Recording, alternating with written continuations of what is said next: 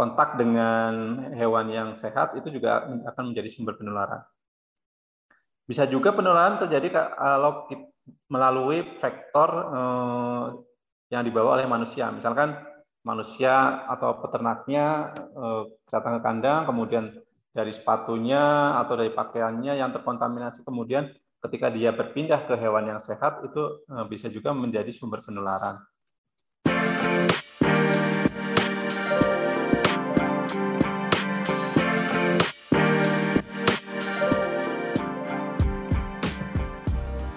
Hai sahabat TCID, kalian sedang mendengarkan podcast Suara Akademia. Ngobrol seru isu terkini bareng akademisi.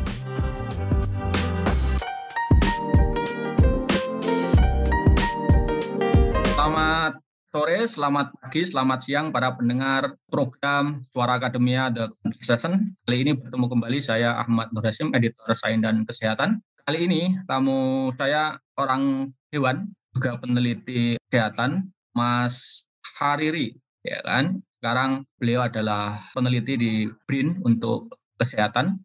Mas Hariri ini latar belakangnya S1 di kedokteran hewan di Gajah Mada, kemudian S2 di Fakultas Kedokteran UI dan sekarang masih S3 di Fakultas Kedokteran UI juga. Kali ini kita akan bicara tentang topik yang sedang hangat gitu ya. Kalau beberapa edisi sebelumnya dan banyak sekali penerbitan kita di Dukan Persesan menerbitkan tentang virus COVID ya yang sampai sekarang pandeminya belum selesai. Kita kedatangan lagi wabah baru penyakit mulut dan kuku ya pada hewan ternak ya. Sapi kerbau domba dan hewan-hewan ternak lain tapi yang lebih mudah kita lihat uh, pada hewan sapi dan yang sering kali karena jumlahnya paling banyak populasi sapi di Indonesia. Dan kali ini Mas Hariri ini kan dokter hewan mengerti seluk beluk tentang penyakit ini Mungkin bisa kita mulai dari pertanyaan yang paling mutakhir sekarang. Pemerintah sudah mengatakan sekarang ada ribuan ya eh, sapi yang sudah kena dan mati ya karena eh, virus wabah PMK ini. Pertanyaan sebenarnya kan secara teori ada karantina ya daerah ya, kemudian ada pemusnahan hewan yang terkena PMK ya kan, kemudian vaksinasi hewan secara massal Ya. Pertanyaannya Mas, ini kan pemerintah kemarin mengatakan memesan 3 juta vaksin, tapi baru 10 ribu yang tiba ya, dan kemarin kayaknya tiba lagi. Sebenarnya bisa dijelaskan sih bagaimana mekanisme kerja pengendalian MK ini? Ya, baik. Saya mencoba menjelaskan terkait dengan bagaimana sih kita mencoba mengendalikan wabah penyakit eh, mulut dan kuku ini.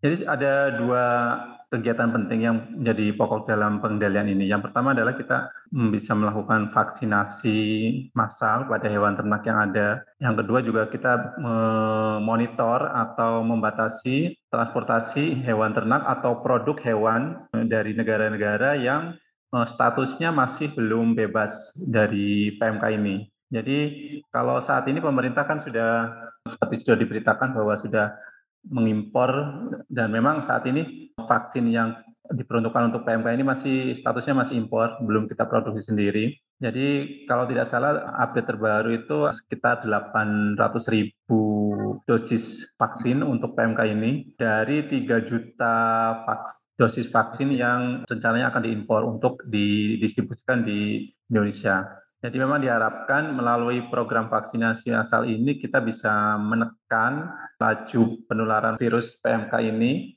sehingga bisa menekan angka kejadiannya atau kasusnya. Itu adalah langkah yang paling bisa kita lakukan untuk menekan kejadian uh, virus PMK ini. Selain itu memang uh, selain dengan vaksinasi kita juga bisa melakukannya dengan membatasi transportasi hewannya hewan ternak itu sendiri maupun produknya, baik daging, susu, maupun produk-produk lain yang terkait dengan hewan ternak. Karena kan kalau dari informasi yang kita baca bahwa saat ini ada izin impor dari negara yang statusnya itu masih belum bebas dari PMK ini. Mungkin dari situlah yang mempunyai resiko yang memberikan kontribusi terhadap kemunculan eh, PMK yang ada. Jadi memang faktor resikonya bisa jadi salah satunya dari situ. Nah ini yang jadi perlu menjadi perhatian kita. Gitu. Oke. Kalau kita lihat kan sebenarnya kalau pemerintah mengatakan bahwa sejak tahun 80-an ya atau awal 90-an gitu ya. 87 86 86 kemudian sampai ke sini tidak lagi ditemukan atau bebas dari uh, PMK gitu. Walaupun nah. misalnya kalau kita lihat jadi dinyatakan ya, dinyatakan ya 60-an itu mulai mewabah ya kan sebelumnya di 1800-an ya kan dan kemudian mewabah gitu. Jadi kalau sekarang muncul lagi setelah lebih dari 30 tahun ini, kira-kira secara teoritis ya, karena kan sekarang penyebab pastinya ya, dari mana itu muncul, siapa yang membawa kan belum ketahuan ya. ya gitu. Belum jelas. Tapi secara teoritis dan mungkin uh, riset-riset, kira-kira apa mas proses penularan ini bisa terjadi lagi gitu? Ya, mungkin seperti yang tadi sempat saya sampaikan ya, eh, salah satu faktor risikonya yang bisa membangkitkan kembali adanya kasus PMK di Indonesia itu Salah satunya itu transportasi ternak, hewan ternak dan produknya dari negara yang notabene masih belum dinyatakan bebas PMK. Jadi sebagai contoh saat ini kan sedang diberikan izin untuk eh, importasi dari India. Ya, dan India. India ini kan termasuk salah satu negara yang belum dinyatakan bebas PMK. Nah, kemungkinan tersebut bisa menjadi salah satu pembawa jadi ketika produk atau hewan ternak datang dari negara tersebut yang belum hmm. bebas PMK, nah kemungkinan membawa virus tersebut itu ada. Makanya kan salah satu yang harus kita tekankan di sini ada salah satunya kita membatasi transportasi hewan ternak dan produk hewan ternak tersebut yang masuk dari luar. Jadi untuk kalau memberikan izin impor itu juga harus diperhatikan bahwa impor itu berasal dari negara-negara yang memang sudah bebas PMK. Kalau ternyata impor itu berasal dari negara yang masih ada kasus MK-nya belum dinyatakan bebas, ya ada kemungkinan kedatangan atau masuknya virus itu bisa jadi lolos masuk ke Indonesia. Itu mungkin kalau menurut analisis yang ada saat ini kurang lebih seperti itu ya. Jadi dari negara-negara yang belum bebas PMK memberikan sumbangsih akan bangkitnya kembali atau munculnya kembali penyakit PMK di Indonesia. Jadi kalau diistilahkan kan penyakit lama yang muncul kembali. Jadi hmm. Sebelumnya memang pernah ada, tapi sempat dinyatakan bebas. bebas. Tapi kemudian muncul lagi. Ini ini kalau kita mengistilahkannya adalah re-emerging. Jadi penyakit lama yang sebenarnya sudah pernah ada kemudian muncul kembali atau mewabah kembali. Jadi kalau menurut saya sih demikian. Jadi ada sumbangsi dari proses transportasi hewan ternak dan produknya dari luar negeri yang masuk ke wilayah kita. Oke, itu artinya karena sudah terjadi ya. Artinya sama kayak COVID kemarin gitu ya. Kita kan juga sulit membatasi itu gitu. Artinya kalau di level hewan itu kan biasanya ada kayak semacam mekanisme pengecekan ya gitu ya. Ya, karantina di karantina. Karantina. karantina. Jadi sebenarnya di, di level itulah yang mungkin perlu ditingkatkan ya apa pengecekannya ya. Ya. Karena untuk kita bisa mengetahui secara pasti bahwa hewan itu membawa atau terinfeksi eh, PMK ini kan perlu pemeriksaan laboratorium yang lebih lanjut ya. Hmm. Jadi tidak bisa dengan pemeriksaan cepat yang kita bisa kayak semacam rapid test kita bisa langsung tahu hmm. uh, bahwa ini hewan atau produk hewan itu membawa atau terinfeksi virus PMK tersebut. Jadi karena fasilitas karantina pertaniannya mungkin tidak menerapkan hal tersebut atau belum menerapkan hal tersebut bisa jadi uh, ini menjadi kemungkinan untuk menjadi pintu masuk dari hewan ternak atau produk produk hewan ternak tersebut masuk ke Indonesia. Jadi memang untuk bisa kita mengidentifikasi, mendeteksi adanya virus PMK ini kan perlu pemeriksaan laboratorium yang lebih lanjut. Ya. Bisa dengan serologi atau PCR eh, atau dengan kultur virusnya itu kan bisa jadi memang di pintu masuk atau di karantina pertaniannya tidak dilakukan hal tersebut sehingga menjadi pintu untuk masuknya virus tersebut. Jadi memang uh, kuncinya di sini adalah kewaspadaan kita ada di salah satunya ada di transportasi atau di pintu masuk untuk lalu lintas uh, hewan ternak atau produk dari hewan ternak tersebut. Kalau ini kan udah banyak juga organisasi kesehatan hewan dunia menyatakan bahwa ini virus kan tidak menular ya dari hewan ke ya. manusia ya, sehingga isunya lebih pada isu kesehatan ya. hewan dan kemudian berdampak pada ekonomi ya, baik ya. bisnis ternak itu sendiri maupun ya. bisnis yang menyebabkan turun apa turunan dari itu misalnya susu atau daging dan bisnis-bisnis yang lain gitu dan tentu pasti tentu saja memukul ekonomi kita kan gitu karena ya. Eh, konsumsi daging tinggi dan juga secara spesifik menjelang Idul Adha ini kan bulan depan awal bulan depan. Kalau dari sisi mekanisme vaksin ini mas kita kan punya ya sekali sapi lah setidaknya 16 juta sapi ya ya kan eh, datanya Kementerian Kesehatan gitu eh, ekor sapi dan kerbau ya. itu lah kira-kira gitu pertanyaan sebenarnya gini, berapa lama waktu untuk memvaksin itu? Kalau vaksin COVID kan membutuhkan setidaknya 70 sampai 80 persen dari populasi ya. penduduk itu. Untuk apakah menciptakan istilahnya ya. herd immunity ya? Nah, untuk herd immunity-nya itu apakah untuk uh, kawanan hewan ini sama kayak manusia? Sebetulnya untuk hewan juga terkait dengan cakupan vaksinasi juga kurang lebih sama ya. Jadi ada untuk bisa menciptakan kekebalan kelompok di populasi hewan juga ada minimalnya. Jadi tapi masing-masing untuk penyakit hewan kan berbeda-beda tergantung dari ininya reproduksi numbernya atau tingkat berapa banyak infeksi yang ditimbulkan dari satu hewan yang terinfeksi atau tertular dari virus PMK. Jadi untuk cakupan vaksinasinya memang berbeda-beda untuk tiap-tiap penyakit hewan. Hanya saja memang untuk vaksin PMK ini kan memang jumlahnya juga masih sangat terbatas ya dan kita juga saat ini masih impor tapi dalam waktu ke depan mungkin dari Puspetma yang ada di Surabaya yang memang pusatnya produksi vaksin hewan di Indonesia mungkin akan memproduksi sehingga kebutuhan untuk di Indonesia sendiri di dalam negeri bisa terpenuhi dari situ. Jadi memang vaksin ini memang jadi salah satu yang di harapkan dapat mencegah dan menurunkan tingkat penyebaran dari PMK ini. Oke, begitu kira-kira ya kalau dibanding jumlah penduduk sih sedikit ya 16 juta sapi itu kan sedikit sebenarnya ya. ya. Kira-kira apa kendala dalam vaksinasi? Kalau kita melihat yang vaksinasi yang tahun 60 70 kan lama ya. Ya. Untuk tahun 60 baru kemudian tahun 86 ya, kemudian baru dinyatakan bebas. Itu proses lama itu dalam konteks saat itu apa? Apakah dengan kondisi sekarang mungkin jauh berbeda dengan misalnya transportasi gitu, infrastruktur kesehatan, tenaga kesehatan kita jauh lebih banyak dibanding 50 tahun yang lalu. Gimana nih Mas? Ya, untuk terkait dengan produksi vaksin ya. Jadi produksi vaksin itu sebetulnya kan kalau kita mengikuti alur bagaimana vaksin itu dibuat, produksi, itu kan dari berangkat dari suatu penelitian dasar, kemudian uji preklinis, kemudian uji klinis itu kan perlu waktu yang sangat panjang. Kemarin kita dihadapkan dengan kondisi COVID, itu kan pandemi yang mana untuk produksi vaksin itu diharapkan cepat. Jadi memang dalam prosesnya yang yang biasanya bisa membutuhkan waktu 10 sampai 15 tahun untuk produksi suatu vaksin, itu kemarin benar-benar digeber istilahnya Eh, supaya diproduksi cepat. Jadi ada tahap-tahapan yang dipangkas atau dilakukan secara simultan. Jadi eh, memangkas waktunya sehingga dalam waktu yang kita tahu sendiri. Jadi dari waktu munculnya COVID itu kita cuma butuh waktu dunia cuma butuh waktu untuk memproduksi vaksin itu 1 sampai 2 tahun. Tapi kalau untuk kasus-kasus yang bukan pandemi atau yang istilahnya kalau pandemi ini kan tentunya dampaknya sangat besar sekali ya kita tahu sendiri kita dapat membedakannya dengan PMK ini. Kalau PMK ini kan bukan kategori pandemi. Jadi produksi vaksinnya mungkin masih uh, produksi secara konvensional dalam arti hmm. yang alurnya kemudian waktu produksinya masih konvensional yang butuh waktunya agak lama.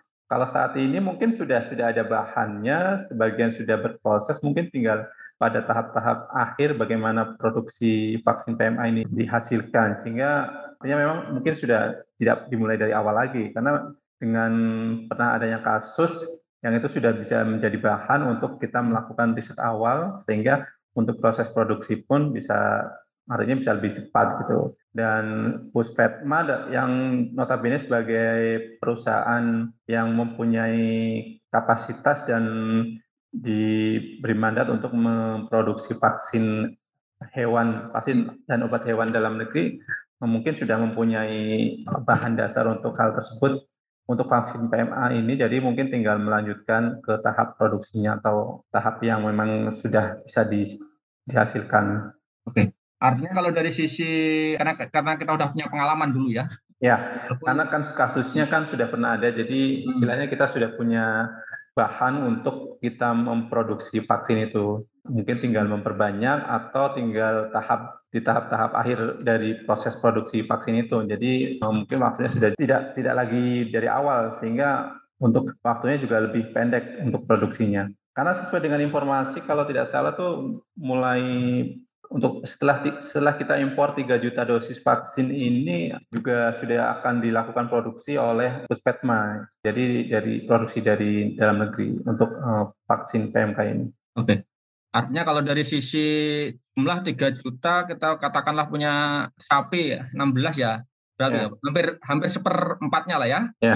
hampir seperempatnya gitu. Dan itu kalau dari sisi konteks, apakah juga akan membutuhkan waktu yang lama mas untuk menciptakan kekebalan di kalangan hewan ternak ini? Kalau manusia ini kan bisa diajak ini ya, pakai masker ya. gitu ya, ya kan, gitu kan, ada ya. keluar rumah dan seterusnya. Hewan ternak ini kan nggak bisa disuruh ini, ya bisa diikat aja gitu. Mana sih agar tidak menyebar di proses itu bisa lebih cepat? Apa yang apa yang bagaimana itu bisa terjadi kekebalan dalam waktu yang mungkin relatif lebih cepat dibanding di tahun 60-70 eh, itu. Ya, kalau vaksin eh, PMK ini kan ya sebenarnya kan secara umum eh, fungsinya sama. Jadi itu memancing atau menjadi pemantik untuk terbentuknya respon imun atau kekebalan tubuh. Jadi ketika hewan ternak kita diberikan vaksin, nanti akan muncul kekebalan. Jadi ketika nanti ada serangan atau infeksi virus tersebut, si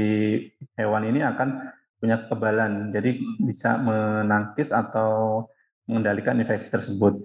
Kalau res terkait dengan vaksin PMK ini kan responnya kalau untuk ketika sudah diberikan vaksin itu bisa muncul respon kekebalannya mm, dalam waktu yang enggak terlalu lama juga sih. Kalau untuk sapi atau kambing itu kan kerbau itu kalau kita memberikan vaksinnya bisa muncul respon kekebalannya dalam waktu seminggu sampai 14 hari. Sementara kalau untuk eh, babi, kalau untuk ternak babi itu ya dalam waktu yang kurang lebih 14 hari atau dua minggu juga sudah muncul kekebalan dari oh, vaksin yang diberikan itu.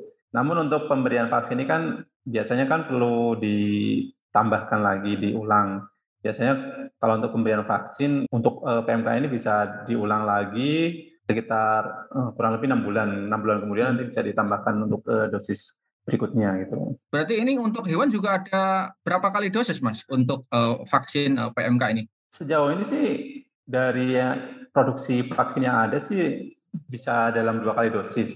Dosis pertama kemudian nanti bisa diulang lagi kurang lebih dalam waktu kurun waktu enam bulan bisa diberikan untuk uh, dosis berikutnya untuk suntikan berikutnya. Oh, oke oke oke.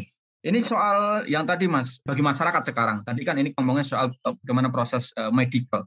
Uh, untuk masyarakat kita ya. ini, hmm, bagaimana upaya masyarakat kita juga supaya kita juga tidak memiliki kontribusi, tidak berkontribusi untuk meningkatkan uh, resiko penyebaran uh, MK ini yang yang mungkin juga menyebar lewat kita, lewat manusia, baik yang level para peternak maupun kita sebagai konsumen. Ya, kalau untuk pencegahan yang dapat kita lakukan, eh, karena kan virus atau infeksi PMK ini kan bermula dari hewan. Jadi ada beberapa cara eh, infeksi tersebut dapat menular atau eh, menginfeksi hewan ternak yang lain. Salah satunya kan dengan dengan kontak langsung antar hewan, misalkan hewan yang sakit, kemudian kontak dengan hewan yang sehat, kemudian melalui droplet, leleran hidung ataupun serpihan kulit dari hewan yang sakit itu kemudian bisa menularkan ke hewan yang sehat. Atau bisa juga dari sisa makanan atau sampah yang diberikan kepada hewan atau produk hewan seperti daging atau tulang dari hewan yang sudah terinfeksi ketika itu mengkontaminasi atau kontak dengan hewan yang sehat itu juga akan menjadi sumber penularan. Bisa juga penularan terjadi kalau melalui vektor eh, yang dibawa oleh manusia. Misalkan manusia atau peternaknya datang ke kandang, kemudian dari sepatunya atau dari pakaiannya yang terkontaminasi, kemudian ketika dia berpindah ke hewan yang sehat itu eh, bisa juga menjadi sumber penularan. Nah, hal-hal seperti ini yang harus diperhatikan. Jadi ketika memang pola transmisinya atau cara penularannya seperti ini, artinya kita harus menghindarkan terjadinya kontak-kontak tersebut. Misalkan hewan yang sehat harus dipisahkan dari hewan yang disinyalir uh, sudah hmm. terinfeksi. Hmm.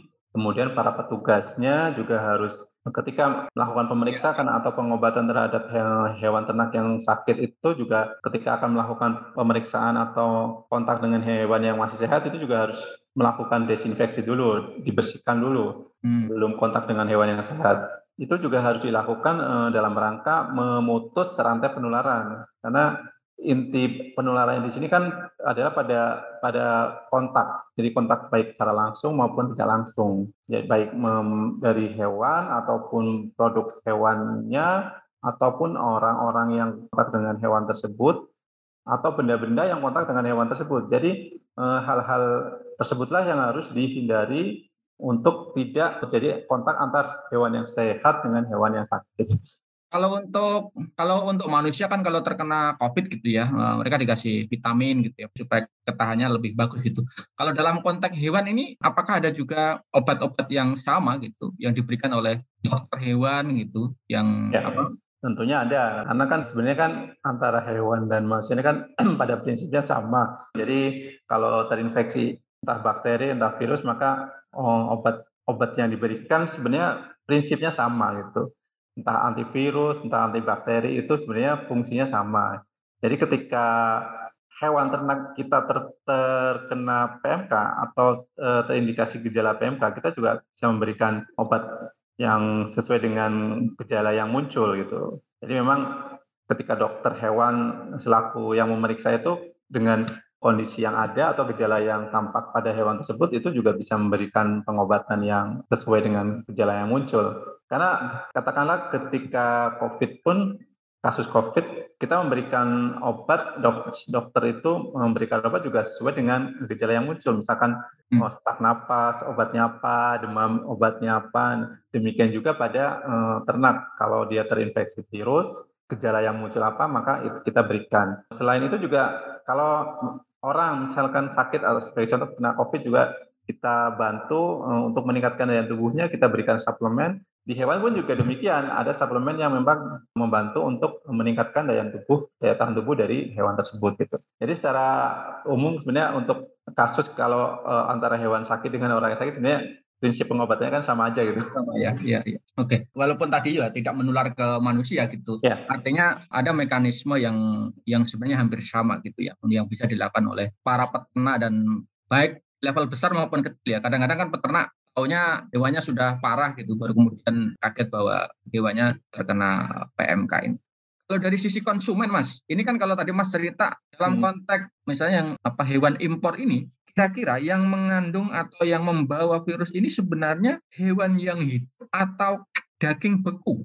Nah, atau dua-duanya mungkin. Ya, tadi sempat disinggung bahwa yang menjadi sumber penularannya itu bukan hanya hewannya, tapi juga produk dari hewan tersebut. Produk dari hewan kan bisa berupa daging, eh, susu, atau produk-produk lainnya yang, yang memang dari hewan. Jadi produk dari hewan tersebut kalau terkontaminasi virus ini kan virus yang ada di produk tersebut itu bisa bertahan dalam waktu yang lama ada yang bisa bertahun-tahun bisa bertahan dalam hmm. produk tersebut. Jadi memang tidak hanya produk tidak hanya hewan yang masih hidup tapi produk hewan hmm. yang itu dihasilkan dari hewan itu juga berpotensi untuk menjadi tempat atau sumber penularan dari PMK tersebut. Jadi kalau misalkan kita beli daging atau beli susu kalau itu eh, produknya berasal dari hewan yang terkontaminasi atau hewan yang terinfeksi atau sakit PMK tersebut itu juga beresiko membawa atau ada infeksi virus di produk hewan tersebut gitu.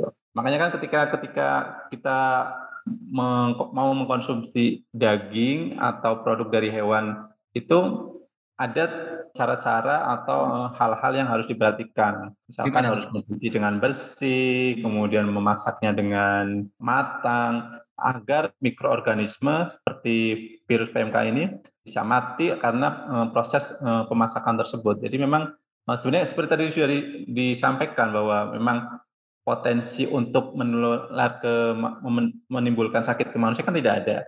Hmm. Hanya saja kan kalau tidak diperlakukan dengan benar, memasaknya tidak sesuai dengan maksimalnya, misalkan harus harusnya matang ternyata tidak matang itu kan bisa menimbulkan efek juga ke manusia sakit walaupun bukan sakit yang seperti yang terjadi pada hewan ternak tapi kan bisa menimbulkan sakit juga. Nah ini ini yang harus diperhatikan oleh masyarakat sebagai pengkonsumsi. Jadi ketika apalagi ini ini menjelang menjelang Idul Adha ya. Iya iya. Jadi kita harus eh, masyarakat awam juga harus mulai mewaspadai hal ini. Jadi nggak usah nggak perlu takut tapi memang ada hal-hal yang harus diperhatikan ketika meng mengkonsumsi daging dari dan produk dari hewan ternak tersebut. Hmm. Artinya kalau kita membeli hewan, apa pembelian membeli daging itu kita perlu memastikan bagaimana caranya mas untuk kita kan sekarang rata-rata kan misalnya daging yang kita beli itu kan sudah dalam bentuk biasanya kemasan ya. gitu ya yang baik di toko kalau di pasar tradisional mungkin masih belum dikemas ya mereka misalnya dipotong langsung kemudian diserahkan kepada konsumen kalau di minimarket atau di pasar-pasar yang modern itu kan sudah dikemas. Bagaimana upaya kita untuk memastikan bahwa pertama bahwa hewan itu eh, betul-betul sehat gitu. Kalaupun misalnya misalnya gini, saya beli hewan yang karena kan kita nggak tahu ya terkontaminasi atau tidak ya kan gitu kan. Apa perbedaan yang paling signifikan gitu untuk membedakan bahwa daging ini gitu misalnya ada indikasi sehat dan ada indikasi dia terkontaminasi atau terinfeksi oleh virus ini, Pak? Iya, untuk masyarakat yang akan mengkonsumsi daging, apalagi ini menjelang Idul Adha yang nanti akan banyak daging. Iya. Jadi oh, ada beberapa tips yang mungkin bisa jadi pegangan buat kita kalau mengkonsumsi daging atau membeli produk daging. Hmm. Itu yang pertama, pastikan pilih daging yang segar. Jadi kita harus bisa memilih daging yang segar kenyal, uh, merah, segar. Hmm. Nah itu salah satu daging yang segar. Jadi mungkin kalau yang terbiasa, terutama mama yang terbiasa ke pasar, mungkin sudah bisa membedakan antara daging yang segar dengan yang enggak. Nah, itu mungkin mungkin harus mulai dipertajam lagi ketika ada kasus seperti ini harus diperhatikan ketika belanja ke pasar beli daging diperhatikan dipilah-pilah mana yang daging yang segar mana yang enggak. Nah itu yang nanti menjadi perhatian ketika membeli daging. Kemudian yang kedua setelah kita beli daging eh, dagingnya segar, kemudian ketika memperlakukan atau mencuci produk atau daging tersebut juga harus bersih gunakan air yang bersih. Hmm. Kalau memang itu mau begitu pulang dari pasar mau langsung dimasak harus dicuci dengan air yang bersih ya. Tapi ketika nanti ketika pulang ternyata akan ditangguhkan dulu nanti masaknya kapan-kapan disimpan di freezer itu tidak perlu dicuci karena justru kalau dicuci nanti justru jadi menambahkan mikroorganisme yang berada di daging tersebut. Jadi kalau nggak akan dimasak langsung, mungkin bisa langsung disimpan ke kulkas, tapi diganti dengan uh, wadahnya atau kemasannya diganti dengan yang baru, dan yang kalau bisa yang istilahnya kedap udara sehingga tidak terkontaminasi dengan udara luar, itu juga perlu diperhatikan. Kemudian hal berikutnya adalah ketika memasak, ini yang juga penting sekali. Jadi ketika memasak pastikan bahwa daging tersebut itu dimasak dengan benar dengan matang. Jadi ketika sudah dimasak dengan matang, insya Allah eh, mikroorganisme yang ada di dalam daging tersebut akan mati kalau memang itu matangnya sempurna. Dan satu hal lagi ketika kita membeli daging atau kita dapat daging misalkan, itu kita juga harus berhati-hati ketika membuang eh, atau menyimpan eh, dari bungkus daging tersebut. Misalkan kita beli dari pasar, kemudian bungkusnya jangan dibuang sembarangan, maka harus tidak dibuang di tempat yang aman. Misalkan harus dibungkus dulu atau kalau mau dicuci dulu ya akan lebih baik. Jadi hal-hal sebenarnya mungkin dia dianggap kecil, tapi sebenarnya ini ini menjadi jadi langkah penyelamat buat kita untuk menghindar dari ancaman dari uh, mikroorganisme atau virus yang ada di dalam produk daging tersebut. Hmm, kalau kalau kayak itu kan daging ya. Kalau misalnya produk yang lain misalnya kayak susu ya, gitu ya. Hmm. Bagaimana upaya kita untuk memastikan bahwa tadi itu bahwa produk itu memang uh, juga aman untuk kita konsumsi gitu. Ya. Kalau susu yang di misalnya susu kemasan itu kan hmm. Uh, sudah mulai proses yang, yang insya Allah aman ya. Karena hmm. prosesnya ada pasteurisasi, yang pemanasan, hmm. yang misalnya ada suatu proses dalam produksi eh, susu kemasan itu yang mana itu berfungsi untuk membunuh mikroorganisme yang ada di produk susu tersebut. Tapi kalau yang harus kita hati-hati adalah ketika kita kadang kan ada ya kita beli susu dari uh, susu segar ya susu nah, segar yang susu yang, yang baru diperas itu baru ya. diperah kemudian kita beli. Nah ini yang harus berhati-hati memang. Hmm. Jadi kita tidak tahu ya, kita tidak tahu eh, apakah ternak hewan ternak sapi yang memproduksi eh, susu tersebut terinfeksi atau enggak. Ini yang harus diperhatikan.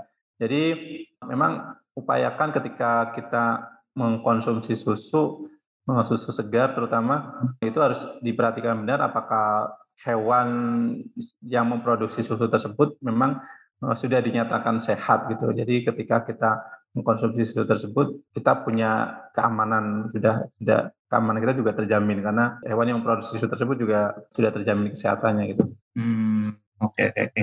Jadi tadi kita udah bicara dari sisi mulai penyebabnya, kemudian pola pengendaliannya dan di tahap akhir kan di apa soal konsumennya. Karena bagaimanapun kan ini proses mata rantai ya Mas ya. Yeah. Artinya kalau tadi disebutkan di awal bahwa kemungkinan dari negara-negara yang belum bebas PMK dan dagingnya kita beli ini artinya di level regulasi ya di level regulasi dan uh, yeah. karantina hewan itu menjadi titik masuknya tapi karena kita sudah ada di di berbagai kota ya bahkan uh, puluhan ribu hewan di Indonesia sudah kena jadi kita ada tidak bisa lagi menghindari kan sebenarnya kan ya kan atas uh, resiko yang mungkin uh, timbul baik penularan di kalangan hewan maupun tadi itu resiko pada kita sebagai konsumen daging itu. Kalau dari sisi ini Mas, untuk vaksinasi katakan gitu, apakah misalnya dari sisi uh, tenaga kesehatan untuk hewan gitu hmm. mencukupi untuk vaksin dengan cepat? Itu tidak se tidak sekomplek manusia yang mana? Apa vaksinasi hewan tidak sekomplek ya. manusia gimana? Iya,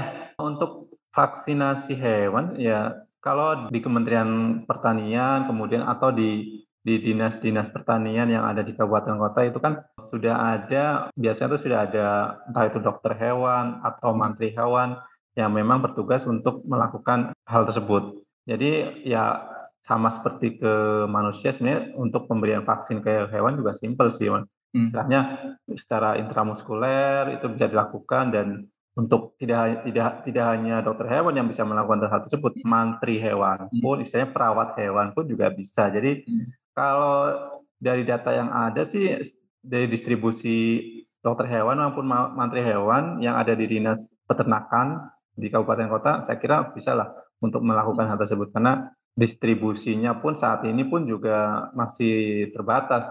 Hmm. Kalau apalagi kalaupun nanti sampai ada 3 juta dosis, hmm. ya insya Allah dengan sumber daya yang ada sih bisa melakukan hal tersebut karena saat ini juga dokter hewan maupun mantri hewan juga penyebarannya sudah banyak di Indonesia. Jadi tiap kabupaten kota, terutama di dinas peternakan, saya kira sudah ada tenaga tersebut. Oke okay, oke. Okay. Kalau manusia kan ada anu ya, ada orang menolak vaksin, akan anti vaksin yeah. kan begitu ya. Jadi tantangan tantangannya ini tidak se kompleks vaksinasi manusia yeah. yang dia bisa menolak vaksin, tidak hadir, ya kan. Ini apa tantangan terbesar untuk vaksinasi di hewan ya? Yang jelas tidak ada hewan menolak vaksin karena ya. dia nggak bisa berpikir menolak vaksin. Uh, tantangannya sih lebih memberikan pemahaman atau menginformasikan kepada para pemilik ternak hewan ya. Hmm. Jadi bagaimana pentingnya menjaga kesehatan hewan, memberikan perlindungan pada hewan tersebut dari infeksi penyakit infeksi dengan memberikan vaksinasi itu perlu dilakukan karena banyak para pemilik hewan yang belum mengetahui hal tersebut. Jadi itu juga perlu pihak-pihak terkait baik di dinas peternakan atau dinas pertanian yang bertanggung jawab terhadap kesehatan hewan di wilayah tersebut juga harus aktif melakukan sosialisasi akan pentingnya vaksinasi terhadap hewan. Hmm. Jadi kadang para pemilik hewan ini kurang aware dengan hewannya. Jadi uh, apa yang diperlukan untuk kesehatan hewan mereka belum belum memahami secara betul. Jadi uh, memang harus untuk sosialisasi dan istilahnya pemberian informasi ke masyarakat ini ini yang sebetulnya menjadi PR buat dinas terkait dengan kesehatan hewan. Hmm, oke. Okay tampaknya menarik tentang perbincangan wabah ini ya, karena saya kira yang terpukul besar memang pada para peternak ya, peternak ya. maupun besar dan juga para pebisnis ya yang uh, bergerak di sektor itu. Gitu. Artinya kalau kita konsumsi daging kita kan terus meningkat ya, artinya kebutuhan itu akan tetap terjadi yang tadi itu bahwa kita perlu uh, menyebarkan lebih banyak lagi informasi kepada ya. para peternak bahwa menjaga kesehatan hewan itu juga sangat penting gitu untuk baik untuk kesehatan hewan itu sendiri dan dengan demikian ya untuk bisnisnya para peternak kan gitu kan dan juga bagi kita yang konsumen ya juga ingin mendapatkan uh, daging yang juga uh, sehat dari hewan yang disembelih di rumah-rumah potong hewan. Terima kasih Mas Hariri atas penjelasannya tentang penyakit mulut dan kuku pada hewan kali ini. Kita kali ini membahas topik ini karena ini topik yang sedang hangat di media massa dan saya kira setiap hari kita melihat kemasan ya kan eh, yang dihadapi oleh para peternak eh, pebisnis yang produk-produknya berkaitan dengan hewan baik hewan itu sendiri maupun eh, produk turunannya. Kita berharap sebenarnya vaksin segera datang dan pemerintah segera menggerakkan para dokter hewan dan infrastrukturnya sampai di tingkat kabupaten dan sampai kemudian turun di level para peternak. Terima kasih para pendengar yang telah mendengarkan acara kami. Kami berharap Anda juga tadi itu ada banyak rekomendasi untuk para konsumen, untuk masyarakat, mulai dari membeli, memasak, dan kemudian juga mengelola gitu wadah-wadah eh, daging, wadah-wadah yang kita gunakan sehingga kita tidak memiliki uh, resiko kesehatan jika kita memasak daging dan kita berharap bahwa wabah PMK ini juga segera berakhir ya, ya supaya kita tidak menghadapi dua wabah ini satunya wabah pandemi belum berakhir satunya wabah PM berkaitan dengan hewan. Terima kasih teman-teman. Silakan Anda tonton Suara Akademia ini setiap hari Kamis di The Conversation. Kurang lebihnya mohon maaf dari saya Ahmad Nur Hasim, editor Sains dan Kesehatan The Conversation. Salam sampai jumpa kembali. Terima kasih. Salam sehat untuk kita semua. Kalian telah mendengarkan podcast Suara Akademia, ngobrol seru isu terkini bareng akademisi.